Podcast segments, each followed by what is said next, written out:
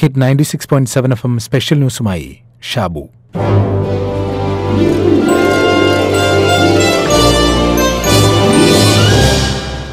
ഒട്ടും ഇരുപ്പുറയ്ക്കുന്നില്ല. നിയന്ത്രണങ്ങളുള്ളതിനാൽ പുറത്തിറങ്ങി നടക്കാനും കഴിയുന്നില്ല. പെട്ടെന്ന് ദേഷ്യം വരുന്നു.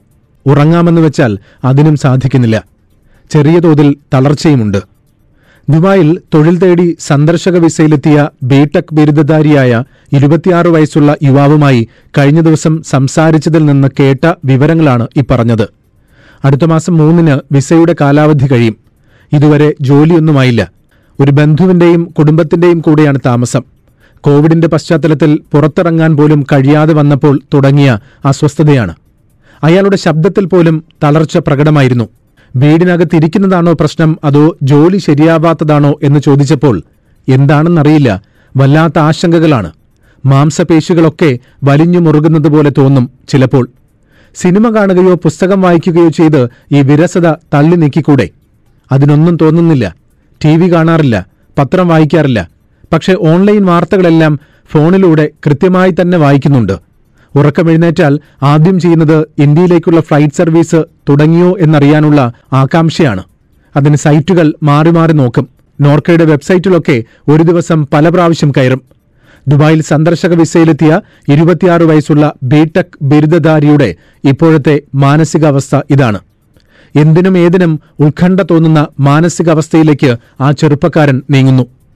സമാനമായ അവസ്ഥയിലൂടെ കടന്നുപോകുന്ന മറ്റൊരു ചെറുപ്പക്കാരൻ വളരെ ക്ഷുഭിതനായാണ് കഴിഞ്ഞ ദിവസം സംസാരിച്ചത്. ക്ഷോഭത്തിന് കാരണം നാട്ടിലേക്ക് മടങ്ങാൻ ആഗ്രഹിക്കുന്നവർക്ക് ഇന്നു മുതൽ നോർക്ക വെബ്സൈറ്റിൽ രജിസ്റ്റർ ചെയ്യാമെന്ന ഫേസ്ബുക്ക് പോസ്റ്റ് കണ്ടിട്ടായിരുന്നു. മെസഞ്ചറിൽ അദ്ദേഹം സന്ദേശം അയച്ചു കോണ്ടാക്ട് നമ്പർ തന്നു. അതിൽ വിളിച്ചപ്പോൾ അദ്ദേഹത്തിന്റെ ആദ്യ പ്രതികരണം രോഗികൾ ഗർഭിണികൾ എന്നിവർക്കാണ് മുൻഗണന എന്നാണല്ലോ താങ്കൾ എഴുതിയിരിക്കുന്നത്. വിസിറ്റ് വിസയിൽ വന്ന് കുടുങ്ങിപ്പോയവർക്കെന്തേ ആദ്യ പരിഗണന കിട്ടാത്തത്? അദ്ദേഹത്തിന്റെയും മാനസികാവസ്ഥ നേരത്തെ പറഞ്ഞതുപോലെയുള്ളതായിരുന്നു. വിസിറ്റിലെത്തി മൂന്ന് മാസം കഴിഞ്ഞു. ജോലിയായില്ല എന്ന് മാത്രമല്ല നാട്ടിലേക്ക് മടങ്ങാൻ പോലും കഴിയുന്നില്ല. ഇനി താമസയിടത്തിന് വാടക കൊടുക്കുന്നതിനെക്കുറിച്ചും മറ്റു ചെലവുകളെക്കുറിച്ചുമൊക്കെയുള്ള ആധി ആ യുവാവിനെയും ബാധിച്ചിരിക്കുന്നു. ഗൾഫ് നാടുകളിൽ സന്ദർശക വിസയിലെത്തിയ യുവാക്കളിൽ ചിലർ നേരിടുന്ന പൊതുവായ പ്രശ്നത്തെക്കുറിച്ചാണ് ഈ പറഞ്ഞത്. പലരിലും ഈ ഉത്കണ്ഠ കൂടുന്നതിനനുസരിച്ച് നെഞ്ചുടിപ്പും ശ്വാസതടസ്സവും തലചുറ്റലുമൊക്കെ അനുഭവപ്പെടുന്നുണ്ട്. അതോടെ കോവിഡ് ബാധിച്ചോ എന്ന ഭയവും ഇവരെ വരിഞ്ഞു മുറുക്കുന്നു. കൂടെ കഴിയുന്നവരിലും ആശങ്കകൾ പടരുന്നു. രോഗികൾ ഗർഭിണികൾ വിസിറ്റ് വിസയിൽ ഫാമിലിയെ കൊണ്ടുവന്ന താഴ്ന്ന വരുമാനക്കാർ ചിലർക്ക് തൊഴിൽ നഷ്ടപ്പെട്ടു ചിലരുടെ ശമ്പളം പകുതിയായി. ഈ സാഹചര്യത്തിൽ ഇനി എങ്ങനെ ഇവിടെ തുടരുമെന്ന ആധി. വാടക ഭക്ഷണം കുട്ടികളുടെ മറ്റു ആവശ്യങ്ങൾ ഇതാണ് ഇപ്പോഴത്തെ പൊതുസ്ഥിതി. ഇക്കാരണങ്ങൾ കൊണ്ടാണ് നാട്ടിലേക്കുള്ള മടക്കയാത്രയ്ക്ക് എത്രയും വേഗം അവസരം ഒരുങ്ങണമെന്ന് അധികൃതരോട് അഭ്യർത്ഥിക്കുന്നത്. ഇല്ലെങ്കിൽ ഇവരിൽ ചിലരെങ്കിലും മാനസിക രോഗികളായി മാറും. അതുണ്ടാവാതിരിക്കാനാണ് ആവർത്തിച്ച് അഭ്യർത്ഥിക്കുന്നത്. നോർക്ക റൂട്ട്സിന്റെ വെബ്സൈറ്റിൽ ഇന്നു മുതൽ മടക്കയാത്രയ്ക്ക് ഒരുങ്ങുന്നവർക്ക് രജിസ്ട്രേഷൻ ആരംഭിക്കുന്നുണ്ട്. ഇതെഴുതുന്നതിന് തൊട്ട് മുമ്പ് നോർക്ക റൂട്ട്സ് സിഇഒ ഹരികൃഷ്ണൻ നമ്പൂതിരിയുമായി സംസാരിച്ചു. അദ്ദേഹം പറഞ്ഞ മൂന്ന് കാര്യങ്ങൾ ഇവയാണ്. നോർക്ക റൂട്ട്സ് രജിസ്ട്രേഷൻ തുടങ്ങുന്നത് അത്യാവശ്യമായി നാട്ടിലേക്ക് മടങ്ങാൻ ആഗ്രഹിക്കുന്നവരുടെ ഡേറ്റ തയ്യാറാക്കാനാണ്. വിമാന സർവീസ് തുടങ്ങാൻ കേന്ദ്ര സർക്കാർ അനുമതി കിട്ടിയാലുടൻ ഈ ഡേറ്റയ്ക്കനുസരിച്ച് ആളുകളെ തിരിച്ചെത്തിക്കാൻ സാധിക്കും. രണ്ട് നോർക്കയിൽ രജിസ്റ്റർ ചെയ്തു എന്നതിനർത്ഥം മടക്കയാത്രയ്ക്ക് മുൻഗണന ലഭിച്ചു എന്നല്ല. അതിൽ നിന്ന് തന്നെ വിവിധ ഘടകങ്ങൾ പരിഗണിച്ച് മുൻഗണനാക്രമം നിശ്ചയിക്കേണ്ടി വരും. മൂന്ന് നാട്ടിലേക്ക് മടങ്ങാൻ ആഗ്രഹിക്കുന്നവരുടെ എണ്ണം കൃത്യമായി മനസ്സിലാക്കിയാൽ മാത്രമേ കോവിഡ് പ്രതിരോധത്തിന്റെ ഭാഗമായ സ്ക്രീനിങ്ങും ടെസ്റ്റിംഗിനും ക്വാറന്റൈനും ഒക്കെയുള്ള സൗകര്യങ്ങൾ ഒരുക്കാൻ സാധിക്കൂ. അതുകൊണ്ട് കണക്കുകൾ അത്യാവശ്യമാണ്.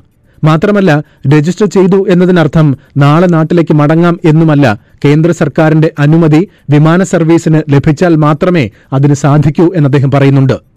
മടക്കയാത്രയ്ക്ക് ഒരുങ്ങുന്നവരുടെ കണക്കുകൾ ശേഖരിക്കാൻ കെ എം സി സി നടത്തിയ രജിസ്ട്രേഷനിൽ ഏതാണ്ട് ഇരുപത്തയ്യായിരത്തിനും മുപ്പതിനായിരത്തിനും ഇടയിൽ ആളുകളാണ് രജിസ്റ്റർ ചെയ്തത് എന്നാണ് കേൾക്കുന്നത്. കെ എം സി സി ഭാരവാഹി പി കെ അൻവർ നാഹ. വളരെ നല്ല പ്രതികരണമാണ് നാല് ദിവസം കൊണ്ട് മുപ്പതിനായിരം പേർ അതിൽ രജിസ്റ്റർ ചെയ്തു. നമുക്ക് കാണാൻ സാധിക്കുന്നത് വളരെ നെട്ടിക്കുന്ന ഒരു സംഭവം നമ്മൾ ഏതാണ്ട് പ്രതീക്ഷിച്ചത് പോലെ ഇരുപത്തിമൂന്ന് ശതമാനത്തോളം തൊഴിൽ രഹിതരും ഇരുപത്തിയൊന്ന് ശതമാനം വിസിറ്റ് വിസ റിട്ടേണുമാണ് അതിൽ വന്നിരിക്കുന്നത്. അതോടൊപ്പം തന്നെ അഞ്ച് ശതമാനത്തിലധികം ഗർഭിണികൾ തിരിച്ചു പോകാൻ ആഗ്രഹിക്കുന്നു.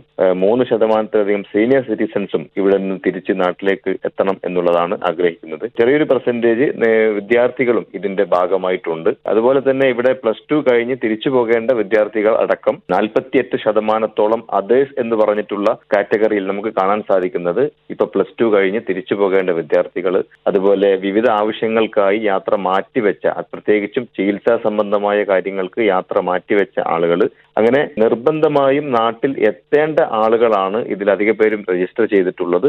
നമ്മൾ ആവശ്യപ്പെട്ടതുപോലെ ഏതാണ് കാറ്റഗറി എന്തുകൊണ്ടാണ് നിങ്ങൾക്ക് പ്രയോറിറ്റി ലഭിക്കേണ്ടത് എന്നതിനെല്ലാം വ്യക്തമായ ഉത്തരം നൽകിക്കൊണ്ടുള്ള രജിസ്ട്രേഷനാണ് ഇതിന്റെ ഭാഗമായിട്ട് U I K M C സിയുടെ ആളുകൾക്ക് കാണാൻ കഴിഞ്ഞത്. തീർച്ചയായിട്ടും ഈ ഒരു ലിസ്റ്റും ഈ ഒരു കണ്ടെത്തലും ഗവൺമെന്റുകൾക്ക് സമർപ്പിക്കുന്ന ഒരു ഭാഗം കൂടിയുണ്ട്.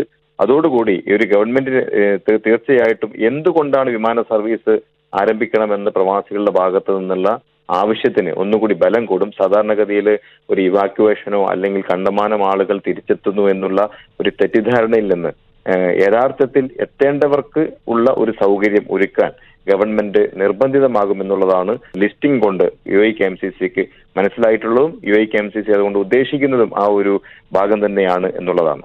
തീർച്ചയായും അത്യാവശ്യമായി നാട്ടിലേക്ക് മടങ്ങിയേ മതിയാകൂ എന്നുള്ളവരാണ് നോർക്കയുടെ വെബ്സൈറ്റിലും രജിസ്റ്റർ ചെയ്യേണ്ടത്. വെറുതെ രജിസ്റ്റർ ചെയ്തിടാം എന്ന് ആരും കരുതരുത്. രജിസ്റ്റർ ചെയ്യാൻ തിരക്ക് കൂട്ടേണ്ടതില്ല എന്നും അധികൃതർ ആവർത്തിച്ച് മുന്നറിയിപ്പ് നൽകുന്നു. ആദ്യം രജിസ്റ്റർ ചെയ്തതുകൊണ്ട് ആദ്യം മടങ്ങാനും സാധിക്കില്ല. വിദേശ രാജ്യങ്ങളിൽ സന്ദർശന വിസയിൽ പോയി കുടുങ്ങിയവർ എത്രയെന്ന കണക്കെടുക്കാൻ കേന്ദ്രവും തീരുമാനിച്ചിട്ടുണ്ട്. മത്സ്യത്തൊഴിലാളികളെയും ആദ്യം പരിഗണിക്കാൻ തന്നെയാണ് തീരുമാനം. കോവിഡ് ഭീഷണി കൂടിയ രാജ്യങ്ങളിൽ കുടുങ്ങിയ വിദ്യാർത്ഥികളുടെയും എണ്ണമെടുക്കുന്നുണ്ട് കുടുങ്ങിയവരെ തിരിച്ചെത്തിക്കാൻ പ്രത്യേക വിമാനങ്ങൾ ഉപയോഗിക്കും എന്ന് പറയുന്നത് ആശയ്ക്ക് വക നൽകുന്നതാണ്. വിമാന സർവീസ് തുടങ്ങുമ്പോൾ മറ്റു പ്രവാസികളുടെ മടക്കം ഏറ്റവും എളുപ്പം സാധ്യമാക്കാം എന്നും കേന്ദ്രം പറയുന്നു. അതുകൊണ്ട് തൽക്കാലം നമുക്ക് ചെയ്യാനുള്ളത് മനസ്സിനെ സ്വസ്ഥമാക്കുക എന്നതാണ്. അനാവശ്യമായ ഉത്കണ്ഠകൾ ഒഴിവാക്കണം. ജീവിതം ഇനിയും എത്രയോ ബാക്കിയുണ്ട്.